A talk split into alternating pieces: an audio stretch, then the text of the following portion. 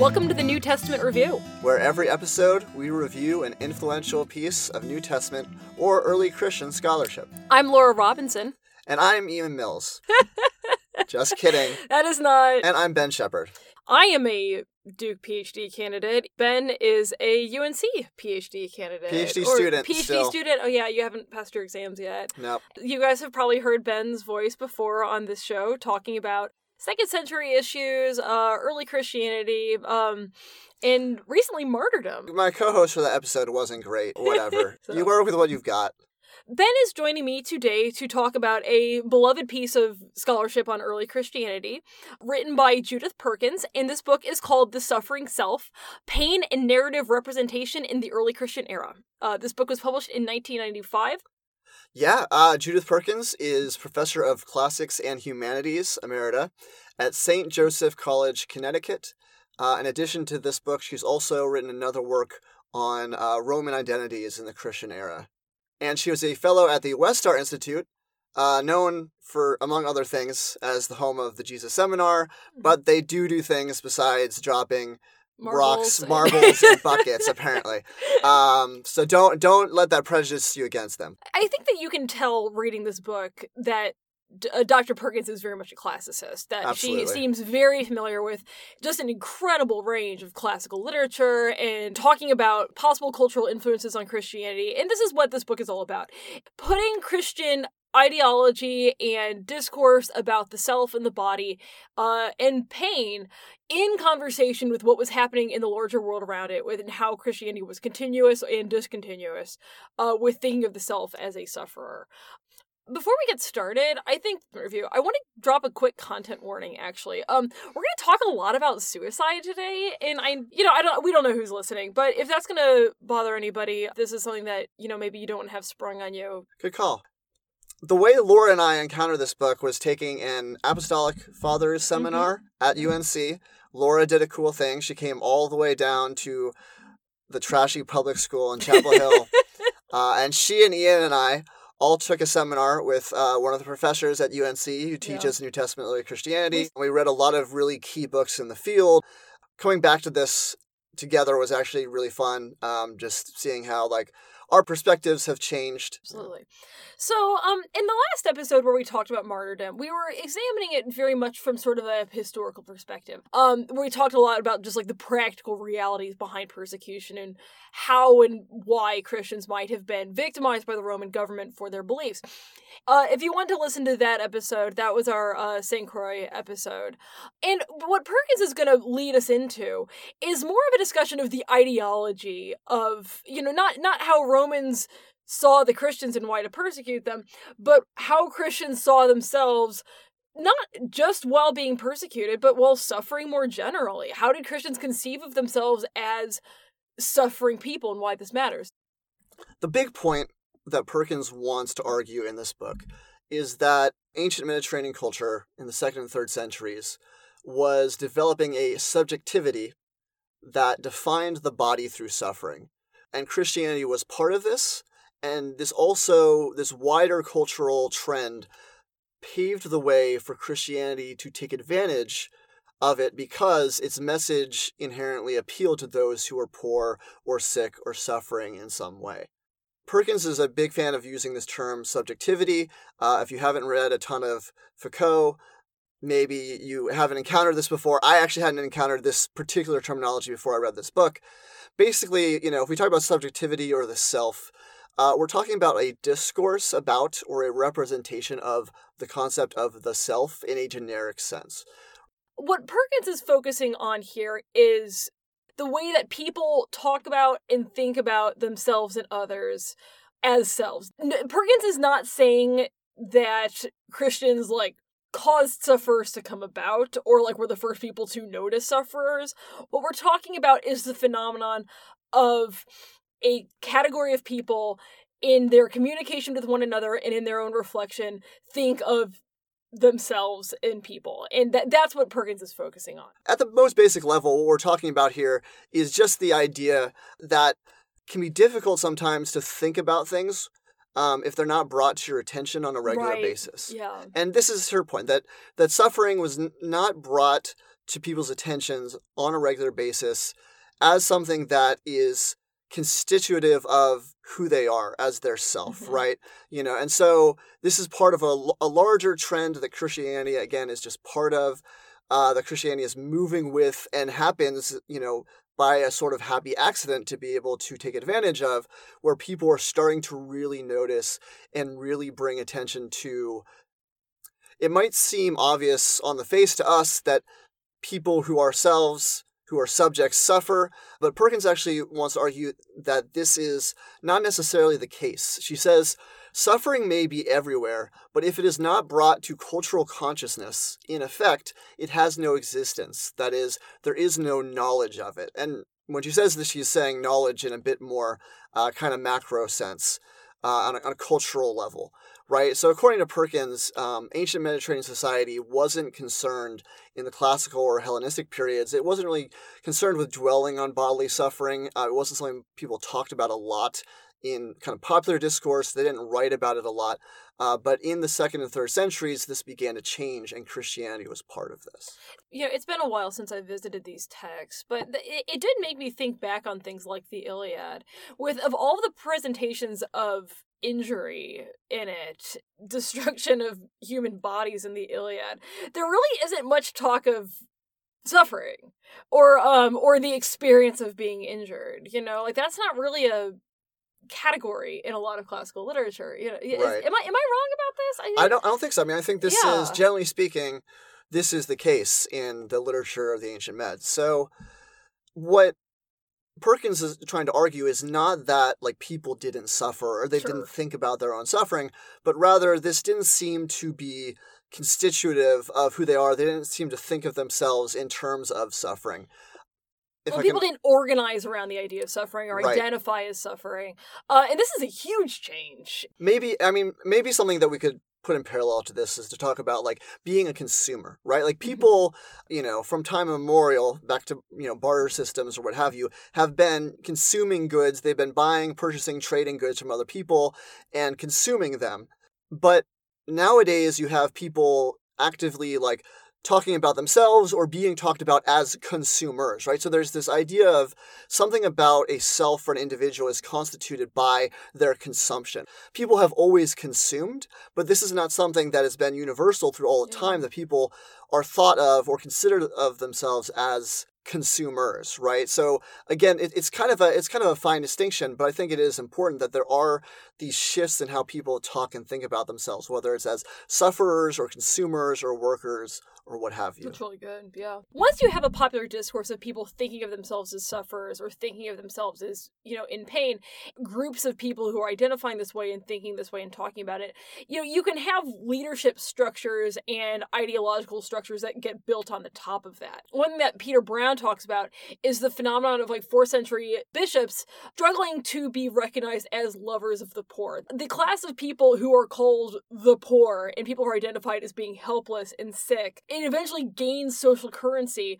not just for this to be a group of people who exist, but for you to posture yourself as a kind of person who is specifically concerned about them. And that's not a thing that really exists before the Christian ecclesi- ecclesiastical structure shows up. So in, in order for that part to happen, in order to have bishops who gain power and gain influence through being lovers of the poor, you have to have a society where people are ready to think of themselves as the poor or to think of other people as the poor. Like that has to be a, a like a taxonomy that exists. So Perkins says that Christianity formed around the subjectivity of sufferer, not only conceptually but also actively, collecting funds, acquiring power, administering hospitals and poorhouses to succor various categories of sufferers. How did Christianity create a category of sufferers that you can identify as people you're concerned with? And how did Christians come to think about themselves as sufferers? She wavers between saying outright that Christianity had an active hand in creating this category of Right. the self as a sufferer.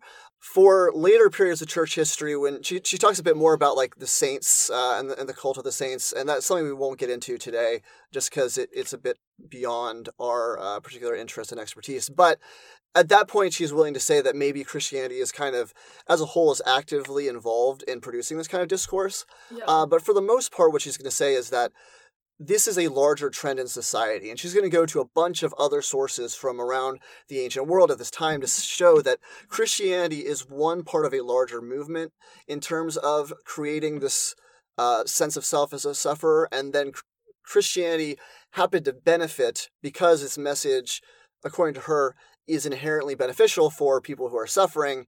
It happened to benefit from this larger cultural movement. So, part of the reason that Christianity uh, began to grow and flourish, not just these in terms of these ideas of suffering, but actually helping out people who are suffering, is because of this larger cultural movement. One of the cardinal examples of this that she provides is a speech that was given by Aurelius Aristides. He's a professional rhetor. He's talking, uh, and during his speech, you know, he goes into this really graphic depiction of uh, this sickness that he had. Like he, you know, he twisted his ankle, uh, and so he, he talks like you know, and, and it's not uh, extended, but the, just the graphicness of his description of hurting himself and how sick he was afterwards. Perkins points out that this is something that happening in the second century that you really wouldn't see prior to this point. You wouldn't see professional orators or sophists talking about like their bodily functions and ailments, right? You can read some of the correspondence between Marcus Aurelius, the Roman emperor, and one of his friends, and they talk about like their bodily ailments on like a regular basis. And it seems to be a way of like endearing themselves to each other. Yeah. And you don't see this kind of talk, this very blatant uh, explicit talk about like bodily pain and suffering in previous eras, right? So this is what she's doing is identifying a kind of cultural moment and putting Christian texts that talk about explicit suffering alongside of all kinds of other texts, texts from Galen, texts that talk about the, the cult of Asclepius, which was very active at this time, people talking very openly about their ailments and what they want from this God who gives healing putting all these things together and saying this is a cultural trend. People are drawing attention to their suffering in new and different ways, and Christianity is part of this. So, where Perkins lays a lot of the groundwork for comparison with the Greco Roman world is in two emerging genres of literature that were showing up at the time that a lot of this that Christian literature started to show up. The first is romances, Greco Roman romance novels, and in Stoic literature. Both of these bodies of works are characterized by uh suffering a lot. You know, basically you have these two incredibly beautiful people yep. who they meet, uh they're they vir- fall in love. Yeah, she's a virgin mm-hmm. and then they're tragically separated mm-hmm. and insane stuff happens to them. You know, they get whisked all over the gro- the world. They end up in, you know, sold to other people who want them for their beauty. They become slaves. They face forced marriages to other people. Yeah, they have marriages. kids. Yeah, execution, uh, risk of execution, torture. They think about suicide. Right, they That's do. Something they contemplate they do, yeah. because they're so upset about being separated from the person yeah. that they saw for five minutes on the street. Yeah, no, exactly. That person that they really love and they want to be with. Um, it, all of this stuff. You know, this insane series of events will happen during the t- course of their separation. And then at the end, the happy ending is that they are reunited with each other. And the big payoff of their moment of reuniting is always some kind of an affirmation that in the midst of all of these trials and horrible things they went through, they remained chaste. And a lot of times, chastity is not what we think of chastity. A lot of times, like it doesn't mean well, yeah, this is something that she talks about. It's not always that they didn't have sex with anybody else. In fact, sometimes they do. Mm. Um, mm. or it's not even that they didn't always consent to forced marriages they might be in. The chastity that they emphasize is primarily a mental one. Um, so at the end of Clearly, the characters affirm that the whole time that they were out there suffering, they never found anybody else attractive. They were never in love with anybody else. They never looked at anybody else. That whatever was happening to their bodies or whatever was happening to them on the road, in their hearts, the only person they ever loved was this person they saw at the beginning of the book. Um, so this sets up this sort of like narrative ideal of a person who, despite what they suffer, internally their essential self remains unchanged. And this is kind of the ideal of Stoicism. Uh, when you have like right. the writings of Seneca and Epictetus, that the Stoics aren't naive. They know that horrible things happen to you in this life that all kinds you know you can lose your family you can lose your children you can lose your house that all of these things might happen But the essential thing for a Stoic is that you don't really let it affect your internal tranquility. Even with emotions like pity or empathy, you know, that you can behave with charity towards other people and you can treat other people kindly, but you should never be sad about what they're going through. You know, there's an essential self that doesn't become affected. Yeah, so the connection here between Stoicism on one hand and these uh, Greek romance novels on the other, which, you know, probably on some cultural level overlap in terms of how they are conceiving of, you know, the self and the passions. They don't deny the suffering, and in fact, they emphasize the suffering. I mean, mm-hmm. the, the mm-hmm. people who make up the heroes and heroines of these Greek romance novels are those who have suffered repeatedly, over and over, like to a ridiculous degree. And so there's this idea that you're bringing attention to all the suffering that you're experiencing, but you are uh, you're overcoming it mentally, right? You are dealing with it in a way that it doesn't matter. It's it's without effect. You are suffering, but it doesn't change the real core internal you. Ideally, you have the ability to kind of transcend this suffering even as you're experiencing it. This probably all is starting to sound a little bit like martyr literature. A lot of times in martyr literature, you do have this phenomenon of people who are just endlessly going through these horrible things and they remain completely fixated on God from the very beginning of it. They remain fixated on Christ. They are rejoicing uh, with what's happening around them.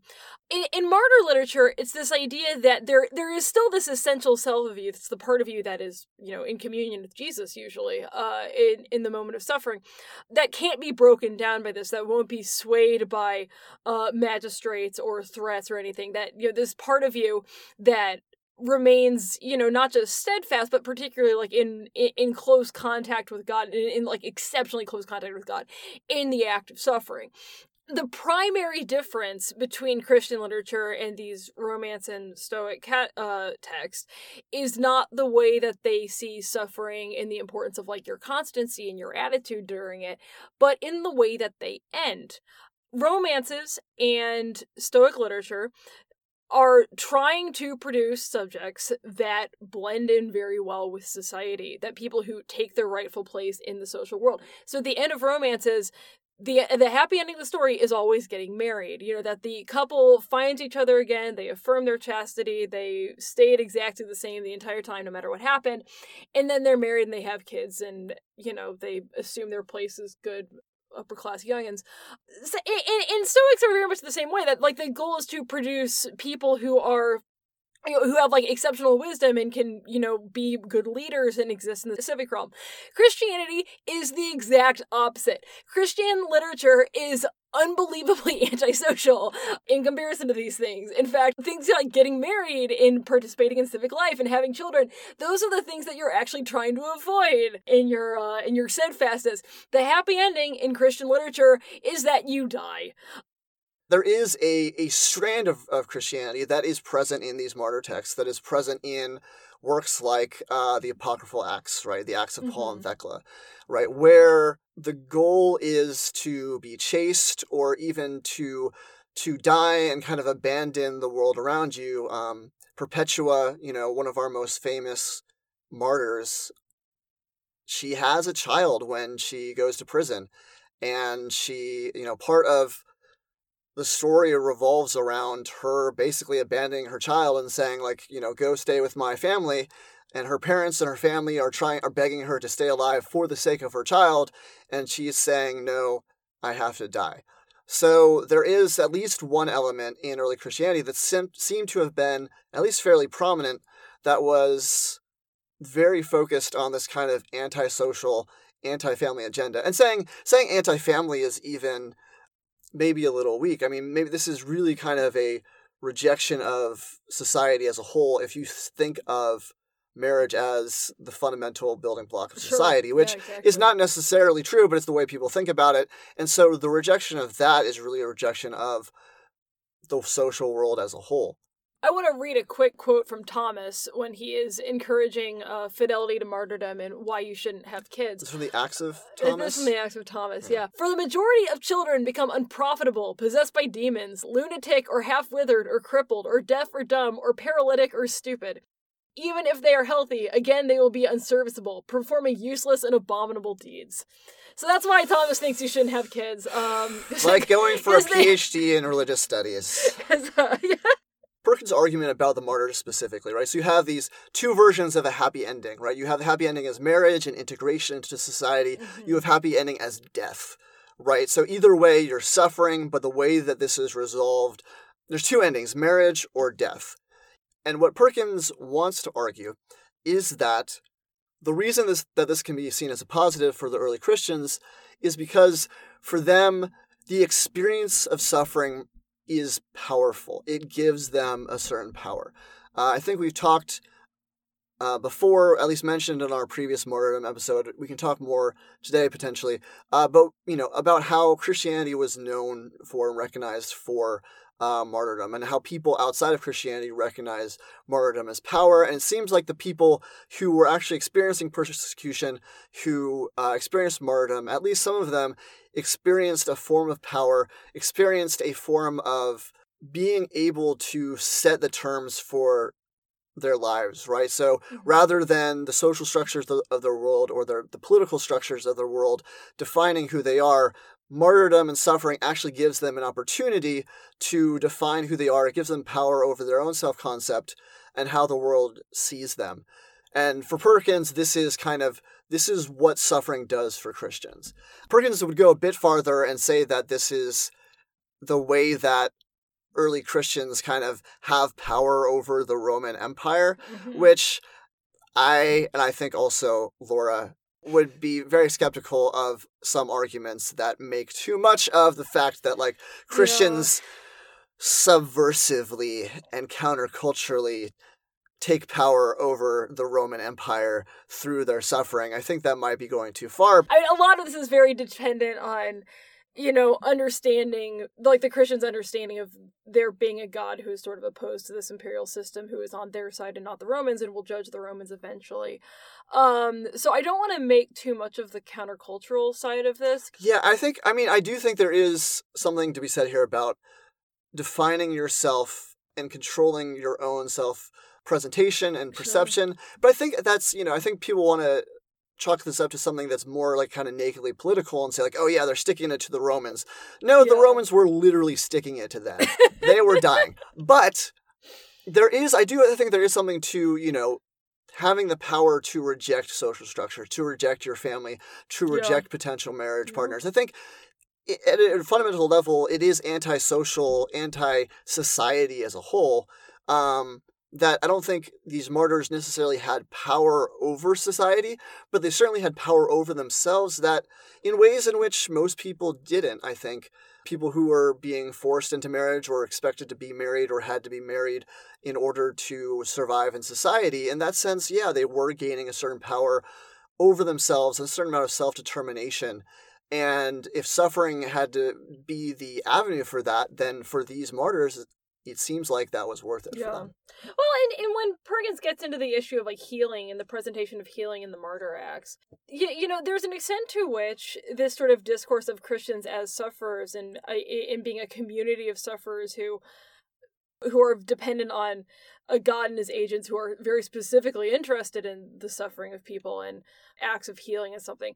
I think that uh, where this is where Christianity actually can start meeting some felt needs and the ideology can become quite powerful. If you have a, a world in where in which people are thinking of themselves as sufferers and thinking of themselves as in need of healing and christianity comes along uh, proclaiming this messiah who is characterized by healing and whose agents are characterized by healing in virtually all the acts of the apostles i, I think it it makes christianity probably more attractive than it would have been 600 years ago uh, before you really have this narrative occurring. This is something that Perkins gets into that um, Christianity is so is showing up and meeting a need that had kind of preceded it in a lot of ways, and um, appealing to a kind of person who might not have really existed before this. One thing that makes this book a little hard to walk through the way we've worked we've walked through a lot of articles in the show is that Perkins is dealing with a lot of different facets of this phenomenon of uh like the suffering self in discourse is you know she starts out very much interested in this question of how is christianity really breaking with the norms of what's around it that yeah everyone is talking about suffering and the way to respond to suffering but christianity is pushing it in this very uh novel direction by making this the suffering self specifically a very antisocial self a person who is not conforming to social expectations of what the good life is and not conforming to what the social world around them expects of them. And then she pushes this all a bit more to the macro level of how what happens when you have groups of people operating in society who are questioning a lot of what had really been given questioning the, the the logic of existing within societies and of existing within families and I think that's where Perkins really wants to find something really countercultural here. The idea that the suffering self really allows people to be subversive the martyr is able to undercut family structures in a lot of way and resist uh, the authority of fathers and the, the lure of children. When you get into these healing narratives a lot of times when you have these these clusters of impoverished people looking to a central figure who will you know who can resurrect the dead and raise up the impoverished you know, it grants power to the suffering figure and it really didn't exist before. Perkins sees something quite revolutionary in in the way that healing narratives are constructed. One good contrast to do, and maybe this will be a book that we will look at at another time. Um, but she she explicitly draws in an ancient historian who's written on early Christianity, Ramsay MacMullen. Mm-hmm and he has a book called Christianizing the Roman Empire. And I think that's a fantastic book. It's a it's a great text, but I do think inherent in that book, not not necessarily wrongly, but inherent in a lot of the study of early Christianity, there's this question about like what makes Christianity different. Because we do have this very notable change. The empire very drastically and rapidly shifts its orientation in terms of uh, religion and society from mm-hmm. the basic model of religion that had been prominent uh, in the ancient Mediterranean for thousands of years to something that is very different, right? So you see a change, right? And so I think for me, starting off as a scholar, um, not so much now, but at least for me starting off, I think a lot of people still, the question fundamentally is so what's different about mm-hmm. Christianity? Yeah, totally. Like, how did Christianity change something that was already there? Like, so something exists. The the uh, ancient Mediterranean religious system is there. It exists and it's more or less static, and Christianity comes along and changes it, right? And what Perkins does, I think, in a really interesting way that a lot of people miss is she posits fundamentally that this religious system wasn't static, that it was changing. Mm-hmm. And maybe when we think about the rise of Christianity and the way that Christianity uh, I mean, it didn't take over everyone in the Roman Empire by the year 300, but it did reach this kind of cultural ascendancy. This was not because it was just because Christianity had something new or innovative. It, it did, but that's not the only reason.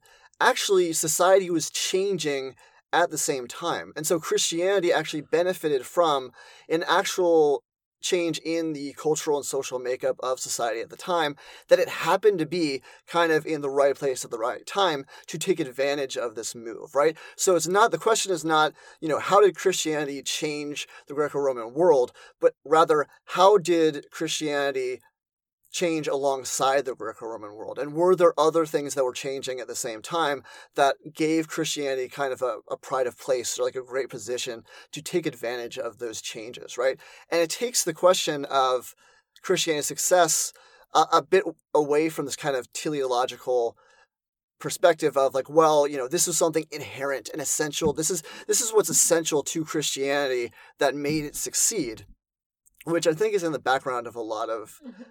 Christian or not, right? Like people who are writing about early Christianity, that's what they want to talk about. Is they want to talk about what's special to Christianity.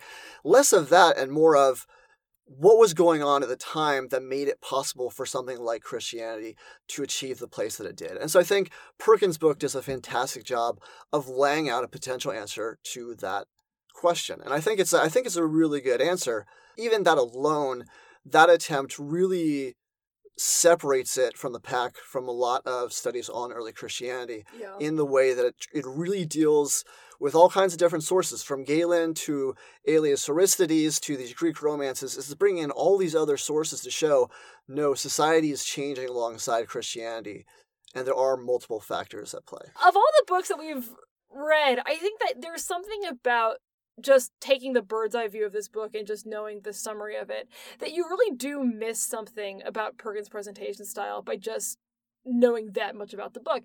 Because Perkins really does let the sources drive the work. And she's not really you know, I think a lot of times um comparative work on in Christianity especially I think can be a bit guilty of sort of doing the sort of like plucking from a bunch of different sources Yeah. and making them add up to something that you're either contrasting or comparing with Christianity. And um and Perkins doesn't really do that. She gives a lot of context for all the sources she brings in, like trying to help us understand where this is happening in history and what they're responding to and why they might be saying what they're saying. And it's hard to reproduce that side of the book in a podcast. You know, Laura and I picked this book book because we really appreciate not necessarily the conclusions, which we don't we don't both agree with everything that she claims in this book. But as scholars, like it is really, really cool to see someone do what she does. Yeah. to have the theoretical sophistication to talk about subjectivities and discourses and then to also have the kind of the scholarly rigor yeah. to go into the a bunch of ancient texts stuff that you know most scholars of early christianity are not actually really qualified to do kind of the work Yeah. that she does here and she's i mean her background in classics really shows here because she goes deep into sources and really draws stuff out of them not on a surface level where she's just picking through uh, you know a few choice quotes but she's really digging deep into these texts and so for me as a scholar i think for laura too like yeah. what she pulls off in this book is just incredible and i think you can the way it's set up essentially is she gives you her her basic theory and then every chapter is a case study so if you Mhm. wanted to you know pick up the chapter on galen which we don't have time to talk about what, but with which i think is fascinating and how Mhm. galen is talking about bodies as things that can be interrogated right through through the physician's technique each individual chapter gives you a different kind of window that's re- that really goes in depth and you really see the world of ancient Christianity coming out rather than just being kind of background, right? You know, New Testament backgrounds, early Christian Yeah. backgrounds. That's Yeah. not what is going on here. This is a text that really firmly situates Christianity in its cultural context. It does a fantastic job. I don't think this format is ideal for this book. I think, I guess what we wanted to do for you guys was kind of draw your attention to this, uh, draw your attention to kind of the moves that Perkins makes in this book that are very important. They're, I mean, they're very heavily influential for me as a scholar. I don't know about Laura, yeah, but absolutely. So, um, Ben, oh my gosh, thank you so much for doing this. Thanks for Uh, having me okay, back. I yeah, really- that was really enjoy my time here, Yeah. absolutely. I'm turning into Ben the second century guy, Yeah. which I'm totally okay with. Well, we need a second century guy. Yeah, here, hopefully so- my Marcion episode will be out by the Oh, time this yeah. airs. Sorry, Ian. Please stop here. Please leave us a review, either commensurate with the quality of your listening experience or exercising the sort of grace of which you hope to be the recipient. You can write to us at New Testament Review at gmail.com or find us at Twitter at Newt and EWT Review.